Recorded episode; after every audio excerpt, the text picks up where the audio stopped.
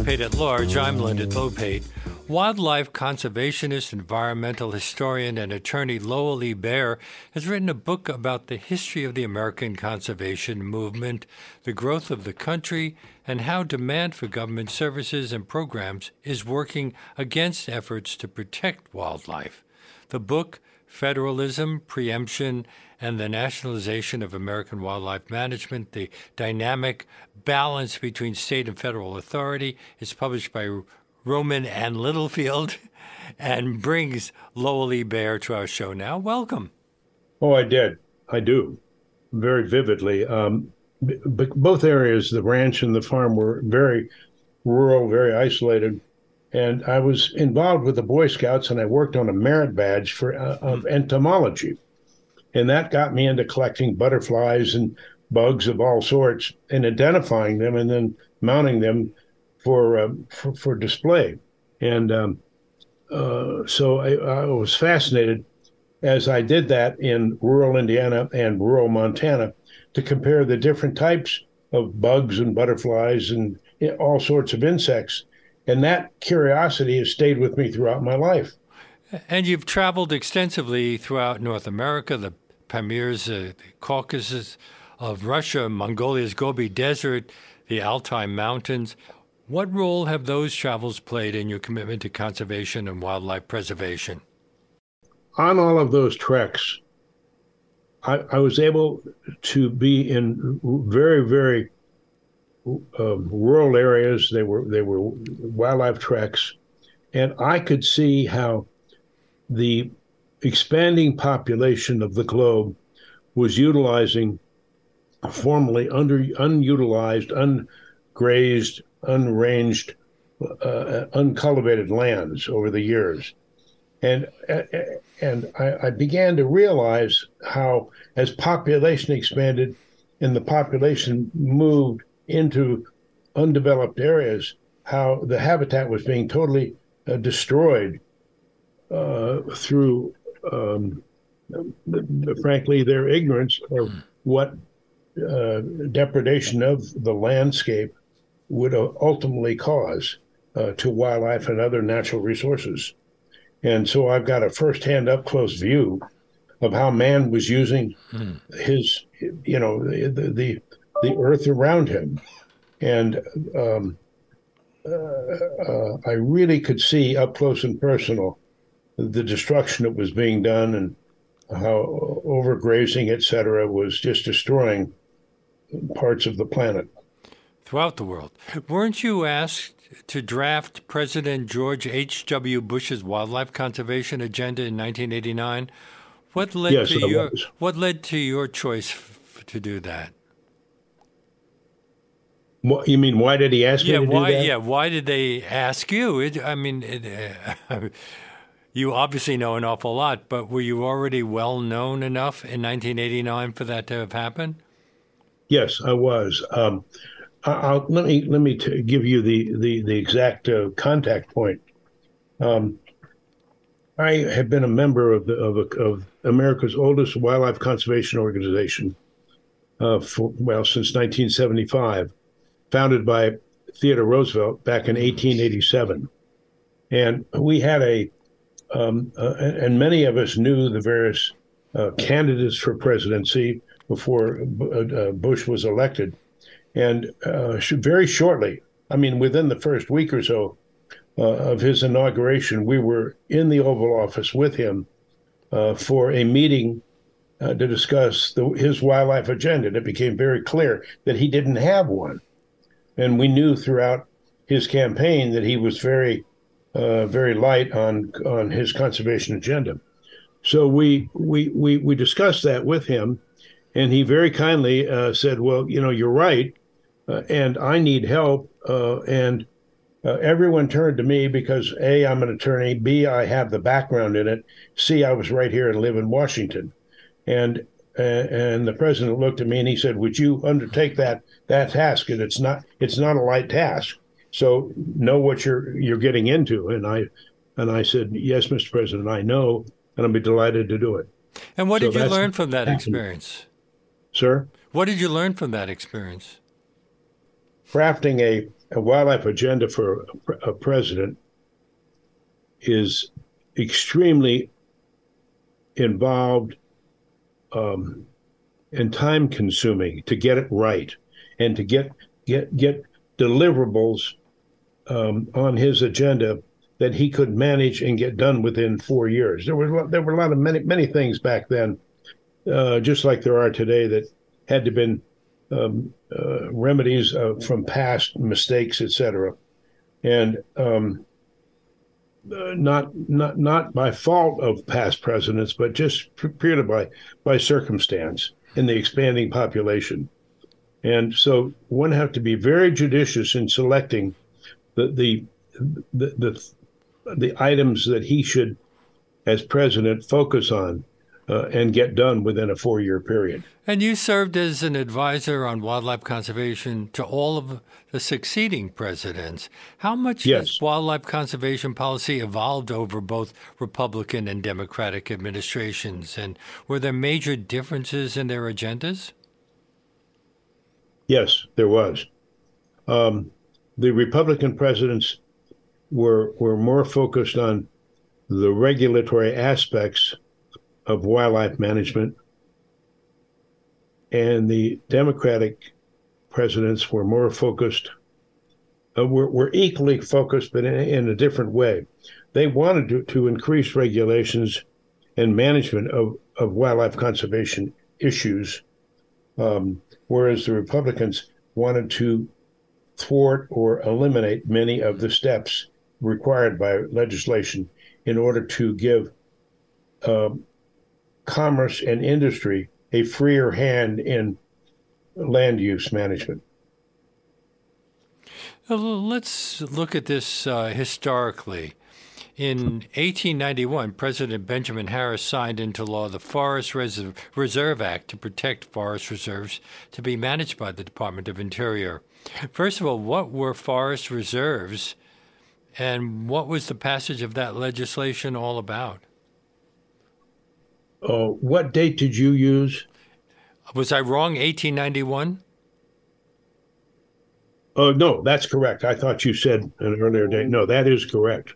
Um, uh, the the timber barons of America were destroying many of the virgin forests mm. In order to provide uh, lumber for railroad ties and for building towns and cities, and and they left a terrible um, uh, area of clear cut in their in their in their past as they moved through various forests without replanting, without concern about later runoff from uh, uh, uh bad weather and um, precipitation, etc. Um, so he um, undertook to try to preserve what he could of, of the forest reserves that that that were controlled on public lands. This was a public lands mm-hmm. initiative, um, driven in in large part by by Yellowstone, because the timber barons were just just all over um, Yellowstone National Park as we know it today. Uh, so that's really the the thrust but it didn't stop at Yellowstone. It went throughout the West and throughout the East. And he wasn't. Then uh, the presidents, uh, some other presidents, also were concerned. Uh, not just Harrison, but also Cleveland McKinley designated approximately 50 million acres into the forest reserve system. Was that the start of the American conservation movement?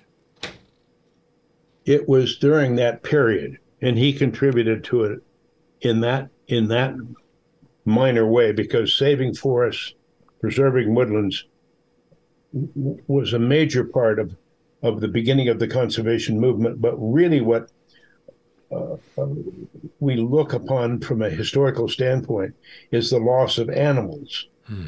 which um, folks like um, uh, Theodore Roosevelt, George Bird Grinnell, um, um, and and others um, focused on, and that their focus and their actions to stem the destruction of wildlife across America and the near extinction of the buffalo is what really really sparked in, in uh, the conservation movement as we know it today. But forests um, and other natural resource areas were equally as involved. But what, what most people think of as the conservation movement uh, today really was based on wildlife preservation. And uh, as you point out, Roosevelt was is considered to be the leading champion of the American wildlife conservation movement, and was friends with George Grinnell, who started the Audubon Society and and worked to preserve the American bison. Also, Frank Chapman, who was a curator and ornithologist at the American Museum of Natural History. So. Um, obviously, there were a number of people getting involved, um, Roosevelt's first formal conservation act in 1903 declared Pelican Island, Florida, the first refuge in what's now the National Wildlife Refuge System. Why Pelican Island? His colleagues brought it to his attention because this was this was really at that point in time the peak of, of what we call the plume trade. Women's would women would adore their hats and their their clothing with the skins of dead birds. So and, we went from deforesting to building railroad ties to then killing off birds for, for women's hats. Well, we, we yes, that's correct. And and uh, Pelican Island was a great uh, rookery for uh, the hides for the for, for for colorful birds, and so that's why it was preserved as it was. Well, how was the creation of the National Wildlife Refuge System received? Because he established 54 more wildlife refuges during his presidency. And today, the National Wildlife Refuge System reaches 95 million acres, including 567 national wildlife refuges and 38 wetlands management districts. Those I don't have those numbers currently in front of me. Well, they come from right. you. They do come from you. Anyway, but the point is that he really did get a lot of stuff going and started wildlife refuges. Well, he, he had a lot of help. Mm-hmm. Uh, George Bird Grinnell was at his side constantly, uh, starting about, uh, well, it was in the late 1880s. Mm-hmm. Um, after he came back from his his his ranch that he had developed out in uh, just uh, just uh, north of Medora, uh, North Dakota. It was the Elkhorn Ranch, and um, uh, but, but, it was Grinnell um, and and and a host of people, all of whom were the nucleus of what became known as the Boone and Crockett Club. It was formed in 1887, and they were dedicated wildlife conservationists and natural resource um, folks that had specialties uh, both in wildlife and fish, uh, forestry, uh, grasslands, etc. My guest on today's Leonard Lopate at Large is Lowell E. Baier.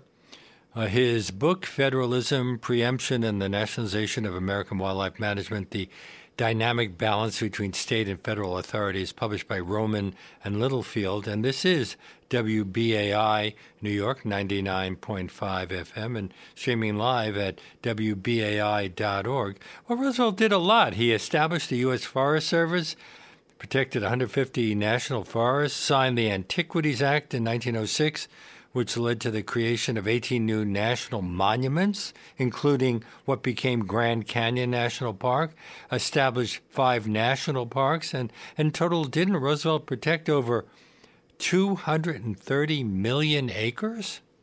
That's correct. Wow. That's correct. Are they still protected? They are indeed.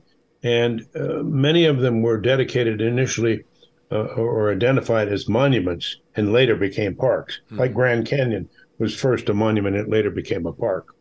But um, yes, they they still exist today. Many of them have been expanded, and other presidents, of course, have added many, many more to it. Um, Obama, President Obama's record actually was beyond 230 million in uh, parks and refuges.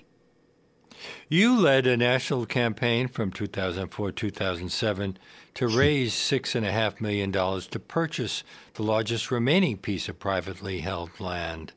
Oh, That was that was the Elkhorn Ranch. Yes, that was Theodore Roosevelt's Elkhorn Ranch in North Dakota. So that had, was not federal property at the time. No, it wasn't. It was adjacent the Theodore Roosevelt National Park, um, and it was the largest uh, and last remaining piece. And the Interior Department came to me and said, um, "It's going to get gobbled up. Uh, the the owners want to sell it, but they have told us that they would hold it until somebody would step in and raise the money to to um, buy that and add it to the national park." And so we're turning to you because you have expertise um, in real estate uh, uh, issues, uh, in addition to your heart, um, mm-hmm. Um, really supporting Roosevelt's legacy. And uh, so I jumped in and said, yes, I would do it. And it took me about three years to raise that money around America. We've got some from the federal government through the Land and Water Conservation Fund, but much of it came from um, various uh, people and companies throughout America. And uh, we did buy it. Uh, it was put in the name of the Forest Service, and there, there was going to be an MOU has, that has yet to be realized, adding it directly to the management of the national park, and by doing so, it would increase the Theodore Roosevelt National Park by one third of its existing size. Wow. Notwithstanding the absence of that, however, people treat it as though it is part of the national park and regularly tour it and um, uh, go on to that property and enjoy its its beautiful perspectives and uh, its seasons. You say that you have three goals for this book to educate, to ease tensions in wildlife management in the country, uh, to, co- to foster cooperation, and to increase congressional funding for endangered species. What are the key issues blocking wildlife conservation agendas? Well, that's a Leonard. That's a great question, and really, that those three points relate not only to that book, but the book that, that the next book that's coming out on August 15th of this year, which is the Codex of the Endangered Species Act. It's a, a complete analysis of the 50 year history of the Endangered Species Act. Hmm. Now, and you, um, wrote that one too? Yes, that'll be my fifth book. Huh. Um, and I wrote wrote that. It's that was a seven year project to get that thing written. It was hmm. a monster of a project to, to research 50 in in detail, minute detail, the 50 year history of the Endangered Species Act. But to specifically answer your question, um, when the federal government created the Endangered Species Act in 1973, they preempted state control, state management of listed endangered or threatened species. And um, the states, um, except for the 1900 Lacey Act and the Migratory Bird, the Migratory Bird Treaty Act of, of 1918, except for those two laws, the states controlled wildlife, period. Um, until the Endangered Species Act was was was enacted in '73. Now, it that has created a conflict between state and federal governments over who is going to manage threatened and endangered species. Every state has has has them. Well, who fought for it and who fought against it? Well, uh, the, the back when it was passed, during when you read the hearings of 71, 2, and 3, leading up to its enactment, no one really took it seriously as a major um, piece of legislation that would realize the control that the government, federal government, has since um, has since adopted with that act. Uh, they saw it as an extension of the 19 um, let's see 1965 and the 1969 Endangered Species Act, hmm. which were small uh, uh, small bills, small laws. Uh, this really put to the teeth into it, however, and the states were concerned about preemption and the loss of control of species, but they went along with it because there was a section, Section Six, in that in the bill that said that they those species would be cooperatively managed with the states. Well, unfortunately, the heavy hand of the federal government started out by ignoring state management of those species, and that and and and a lot has been has changed since 73 but initially there was a very heavy hand in the management that ignored state involvement and that created a uh, what shall I call it a dark mythology that continues to to to haunt the history and the the reflection that people have of that particular act that's that's where the the tension and the problem comes from. And isn't um, it in the that act, the Endangered Species Act, currently in danger? What are the key issues being considered?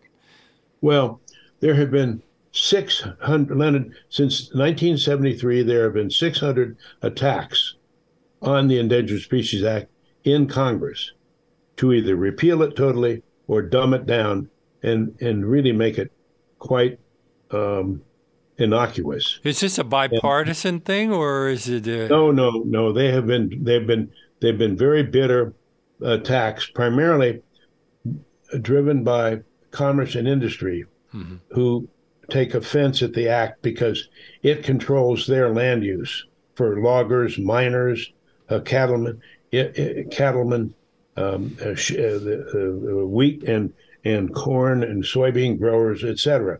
Because if there's an endangered species on that property, they have to be conscious of how they they they they maintain that property and how they use that property, and it, um, depending upon whether they're threatened or endangered, depending upon what the level of of um, risk there is to those animals and the size of the population, all factor into how heavy uh, management becomes. So it's been driven by uh, heavy by com- commerce and industry who fought bitterly against um, uh, the Endangered Species Act. Oil and gas being the leaders of the group.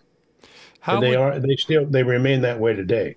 Well, but the would... second issue is funding which uh, I will address whenever you want me to, but funding is the other problem. Well, th- maybe that's part of the answer to my next question. How would things change without the Endangered Species Act? How would things change? Yeah. Oh, my. Well, first off, um, um, the various sectors of industry led by, by oil and gas developers uh, would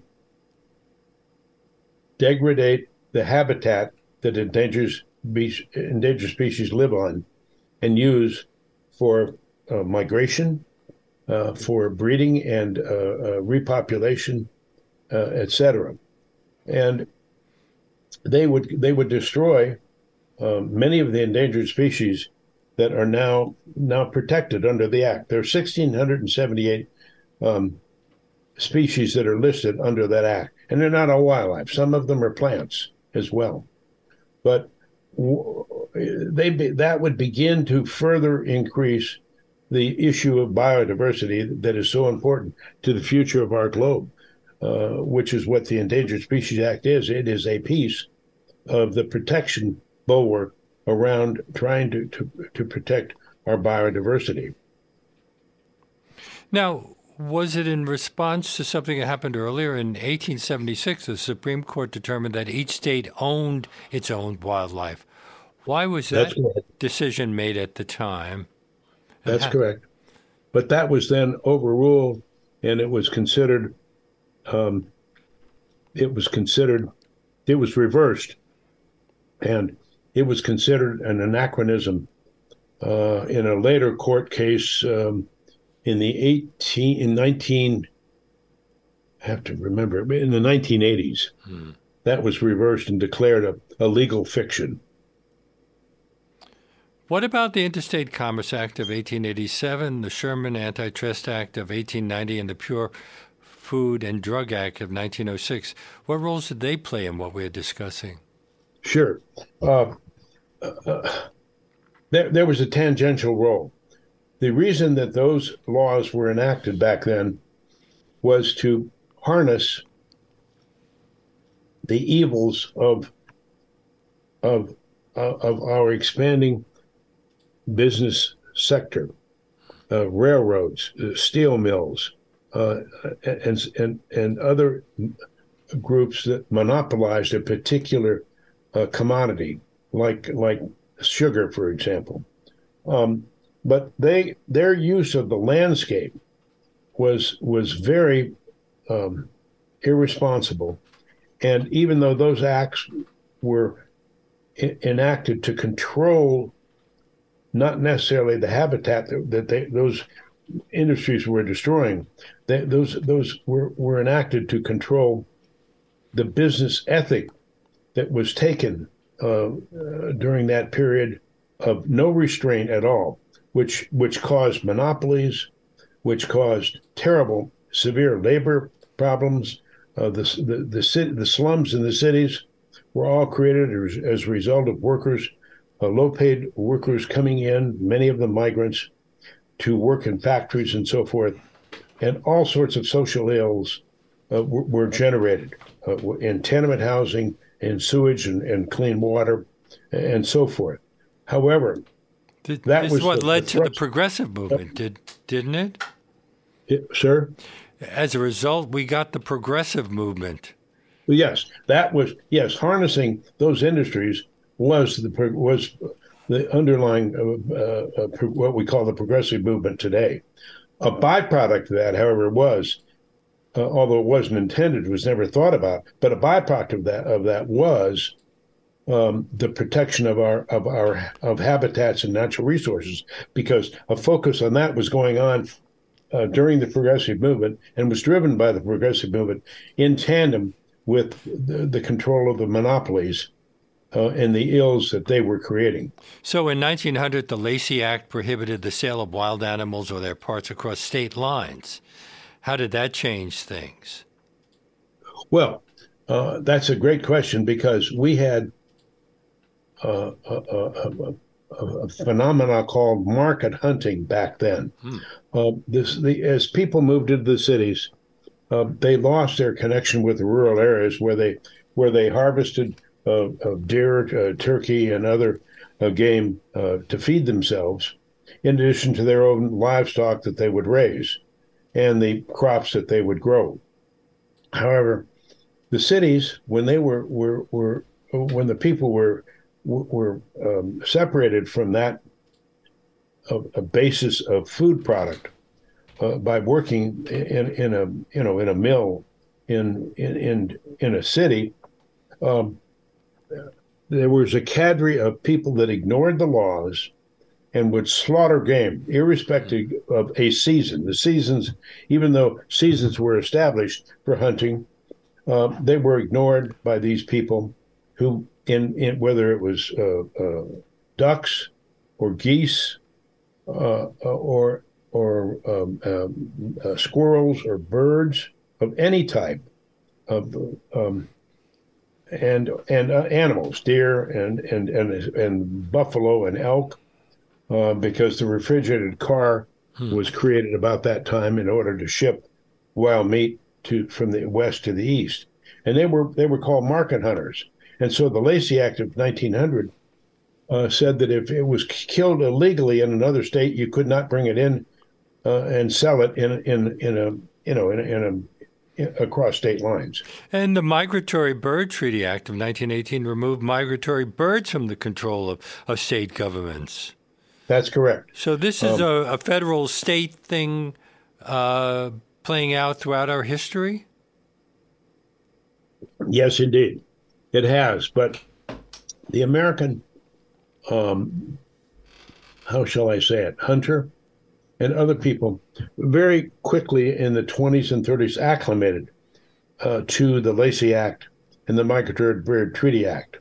And it really wasn't the sledgehammer of the Endangered Species Act until the 70s when the federal co- control really, really became apparent. Um, and and there's a lot of history between the the the early 1900s and 1973. There's a tremendous amount of history in there of slow creep, of slow preemption of the federal government moving in. And it wasn't just on, on wildlife management. It was on all sectors of our of, of, of our politics. It was childcare.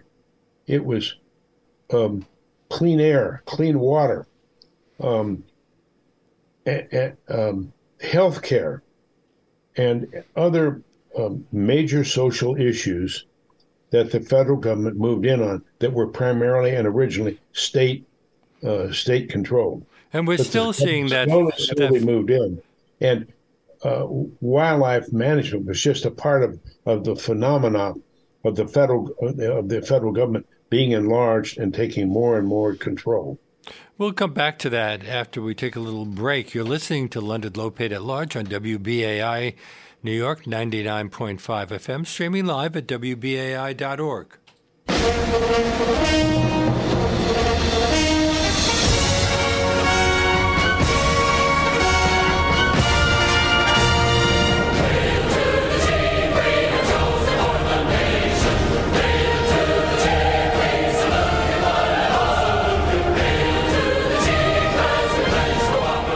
hope you're enjoying my conversation with Lowell E. Baier. If you sign up to become a member of WBAI during today's show with a contribution of $50 or more, you can receive a free copy of his book, Federalism, Preemption, and the Nationalization of American Wildlife Management. To do that, just go online to give to WBAI.org or call 212 209 2950 during today's show, and we'll be happy to send you a copy. That's give and the number two, WBAI.org, or 212 209 2950. But don't forget to make that $50 or more donation in the name of Leonard Lopate at large, and we thank you very much. And return now to Lowell E. Baier. The book, uh, the complete title, Federalism, very long. Federalism, Preemption, and the Nationalization of American Wildlife Management The Dynamic Balance Between State and Federal Authority, published by Rowman and Littlefield. Um, the uh, Mr. Baier is an attorney, a legal and environmental historian. Uh, he's been an advocate for natural resources and wildlife conservation for over five decades and he was recognized as the Conservationist of the Year in 2008, in 2010, and 2013. And maybe most important, in 2015, he received the honor of Distinguished Eagle Scout. Congratulations. Oh, sorry. Are you there? Yeah, yeah, yeah. I'm here. Okay. I, and and and scouting is really what started this. As as you you uh, um, heard at the beginning of this program uh, when I worked on my entomology merit badge, and and that and that interest has followed me ever since and brings me to your show today. The big concepts you discuss in this book are federalism, preemption, and nationalization. Let's begin with federalism. Uh, the the legal definition of federalism is um, the relationship and distribution of power between the national and regional governments within a federal system of government, and in the United States, particularly between the federal government and the state governments. How is that balance of power determined, especially in regard to what we're discussing here? Well, it's it's established by the Constitution. Um, there is provision in the Constitution um, and in subsequent legal cases that uh, really keep a clear separation between the states that have have powers other than those few that were given to the federal government. Uh, back in uh, when the Constitution was finally adopted, back in the eight, uh, 1780s, late 80s, um, the, um, the uh, states had been around for like 150 years. They were colonies. They'd been around a long time, and they were used to self government. Um, and so they were very, very leery of giving federal government any control um, because they had managed their own affairs for 150 years, and and and we're you know we're we're pleased with it. They were forced somewhat into this for a variety of economic and political reasons. However, and this when the when the Constitution was written, there were clearly defined specifics uh, powers that the federal government was given, and only those powers. Well, the, it created a centralized government, but wasn't management of wildlife left to the states? It was. It was not even mentioned in the Constitution because because it was like free air and free water. You didn't even think about it.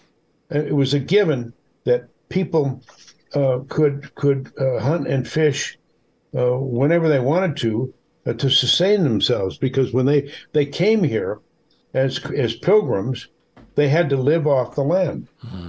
And they had to, had to learn how to how to harvest game in order to survive, and that that that uh, uh, ethic of, of, of sustaining themselves through the natural uh, system eh, survived as a given. Um, uh, so it was part of the the, the rights uh, of of uh, uh, of free men when they came to this country, established this country based upon um, their own, you know, their their their own freedoms, uh, which included uh, wildlife. But but it was so basic, it was not even mentioned in uh, the, in in the Constitution because it was the right to feed themselves and sustain their families. People went and hunted for their food. Uh, don't questions yes. of preemption arise when dealing with issues of concurrent federal and state power? Uh, yes. The, the yeah. legal definition of preemption is the principle derived from the supremacy clause that a federal law can supersede or supplant any inconsistent state law or regulation. Why is that so important right now? Um, uh, the it's been important all along, not just right now. But to specifically address your question of now, um, our our controls, our our social controls, are, are very confused between the federal and the state governments, and they overlap in so many different areas.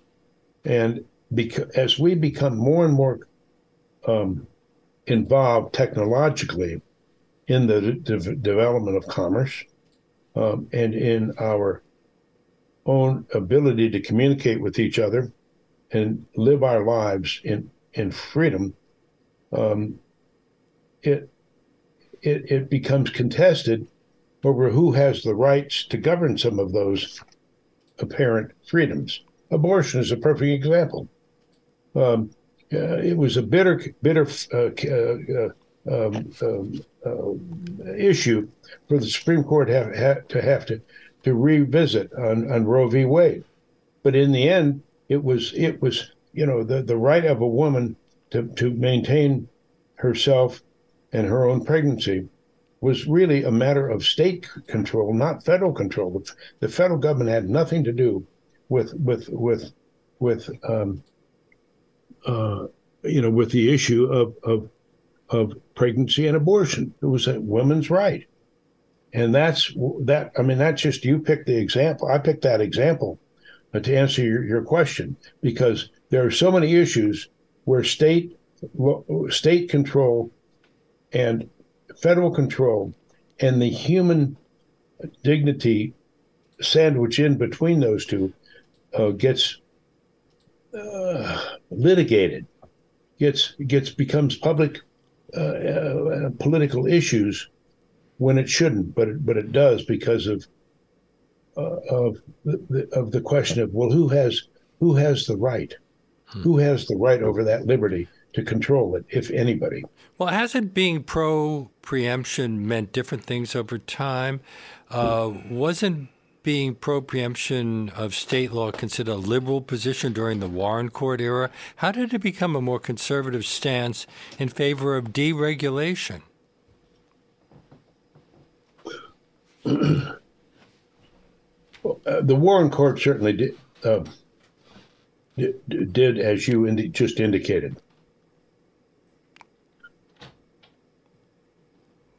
Yes.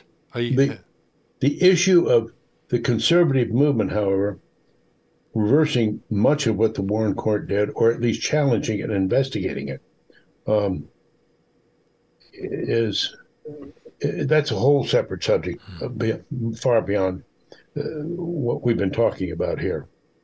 Okay, but we are. I am talking with Lowell E. Baier. His most recent book. This is your sixth. My most recent book is the fifth. There is a sixth one that oh. we've been working on for two and a half years. Okay, the fifth on one. George Bird Grinnell, as a matter of fact, as you mentioned his name earlier. Uh, but the fifth book is called The Codex of the Endangered Species Act, Volume One, the first 50 years. And then there's a volume two right behind it, which is the next 50 years.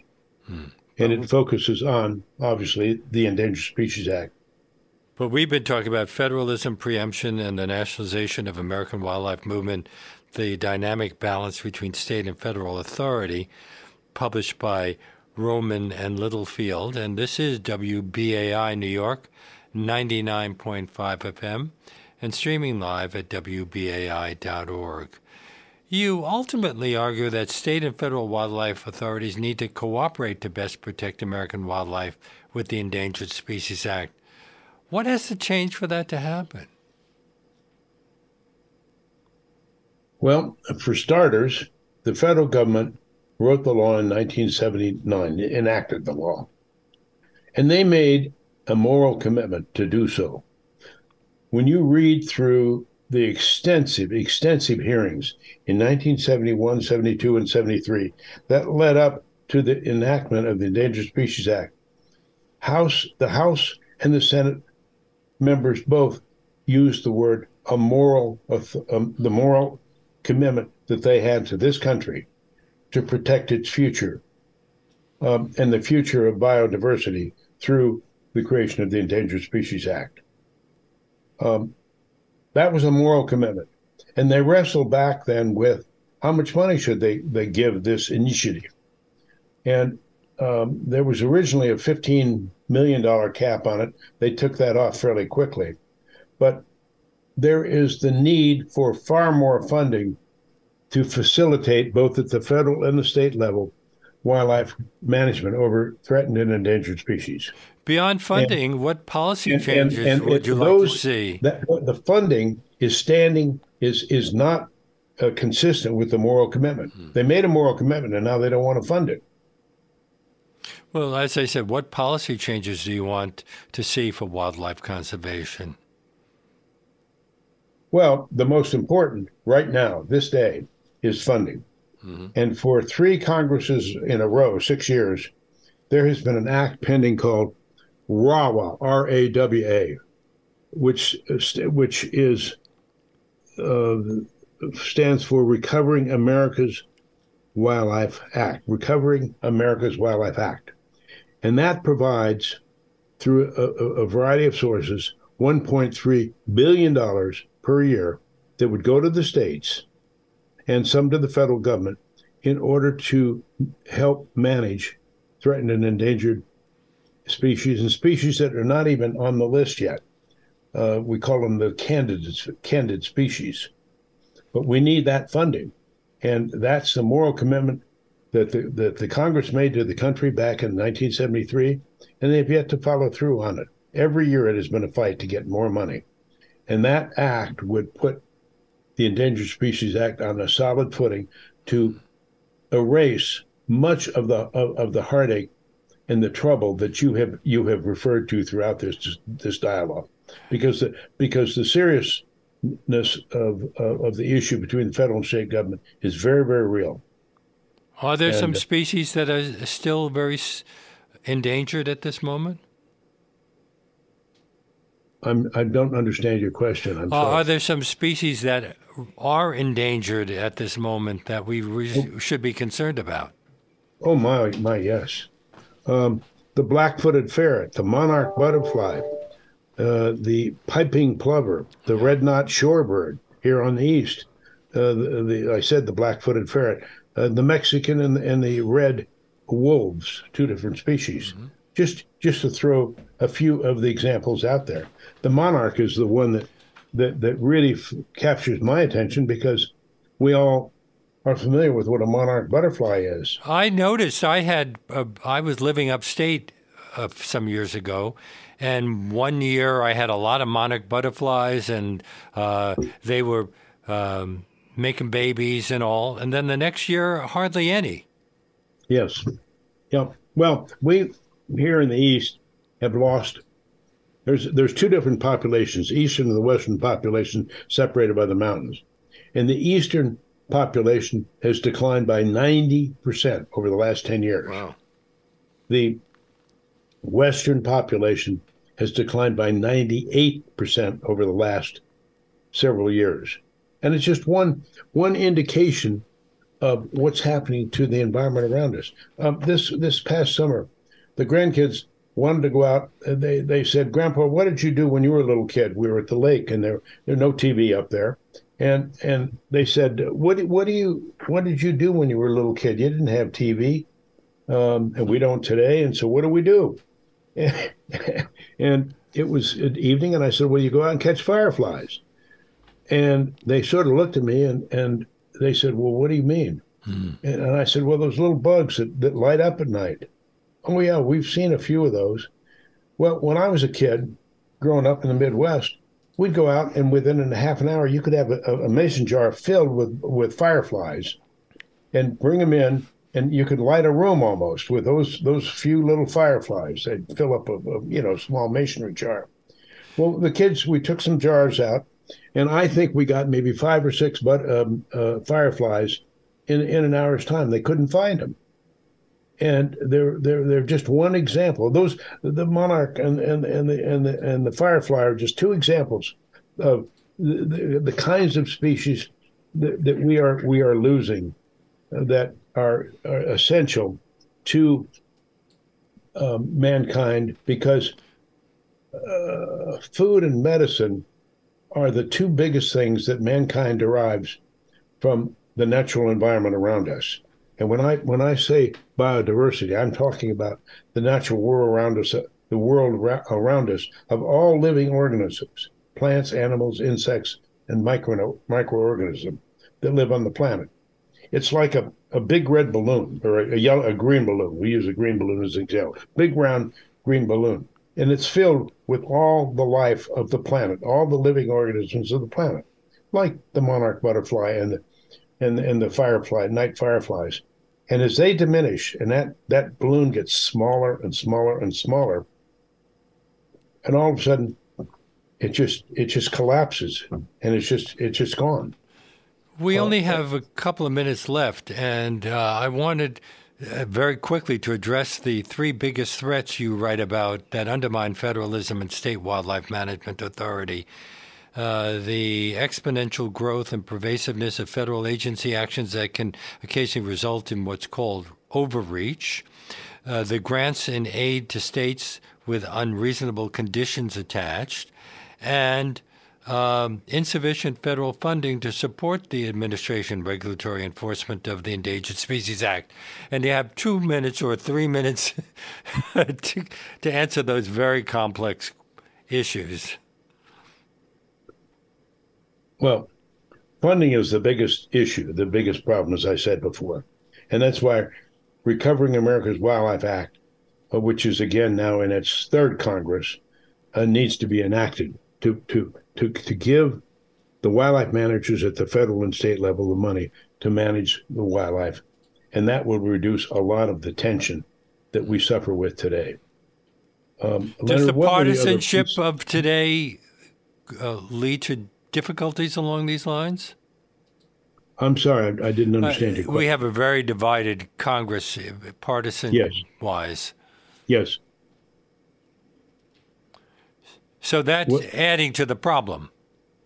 Oh, and, and oh, by, uh, yeah, uh, partisanship has hmm. has been a major part of the problem, and it's worked both ways. But but partisanship has been really a major problem for this country, as it related to wildlife management. Yes. Um, and those, how, how does it break down these days? Is it just simply a matter of saying, well, let the states decide, and if if we lose a little bit of wildlife, that's the way it is? Well, it's it's managed by the, the moment, unfortunately, and, and and it's managed by the issues that are current in front of America of, of, of the politics uh, today and what they're focused on today. And wildlife seems to to always get shuttled way to the end. What are the major things that we look at, at today? You know, do we do we continue to fund the war in the Ukraine or not? That's a major issue for this country. Um, and you know, who gets the, do do we spend money on guns and bullets for the Ukrainian military, you know, or do we we try to save our species? Well, which gets the most attention on the you know at, at the federal level? It's on the TV every night. Take your pick. No, whenever we talk about wildlife on the news, it's always a bear has threatened a little kid or something like that. Anyway, we have it's been a fascinating conversation. I thank you so much for being on our show to talk about your book, Federalism, Preemption, and the Nationalization of American Wildlife Management, the dynamic balance between state and federal authority. Lowell. Baier, I hope to speak to you again soon. Thank you, Leonard. Have a good afternoon. And that brings us to the end of our show. My great thanks to Kate Guan Allison for all of her help in preparing this segment. If you're just discovering this program and would like to hear more of our one hour deep dive interviews, you can access our over 700 past shows streaming on demand at WBAI.org. Our podcast, which has surpassed 1 million plays, is available on iTunes, Apple, and everywhere else you get your podcast. And if you'd like to write to me, my email address is leonardlopate at WBAI.org. I suspect that if you're a regular listener to the station, you know that we are going through a really rough time economically right now. So before I sign off today, I need to ask you to support BAI to keep the station coming to you and the show coming to you weekdays.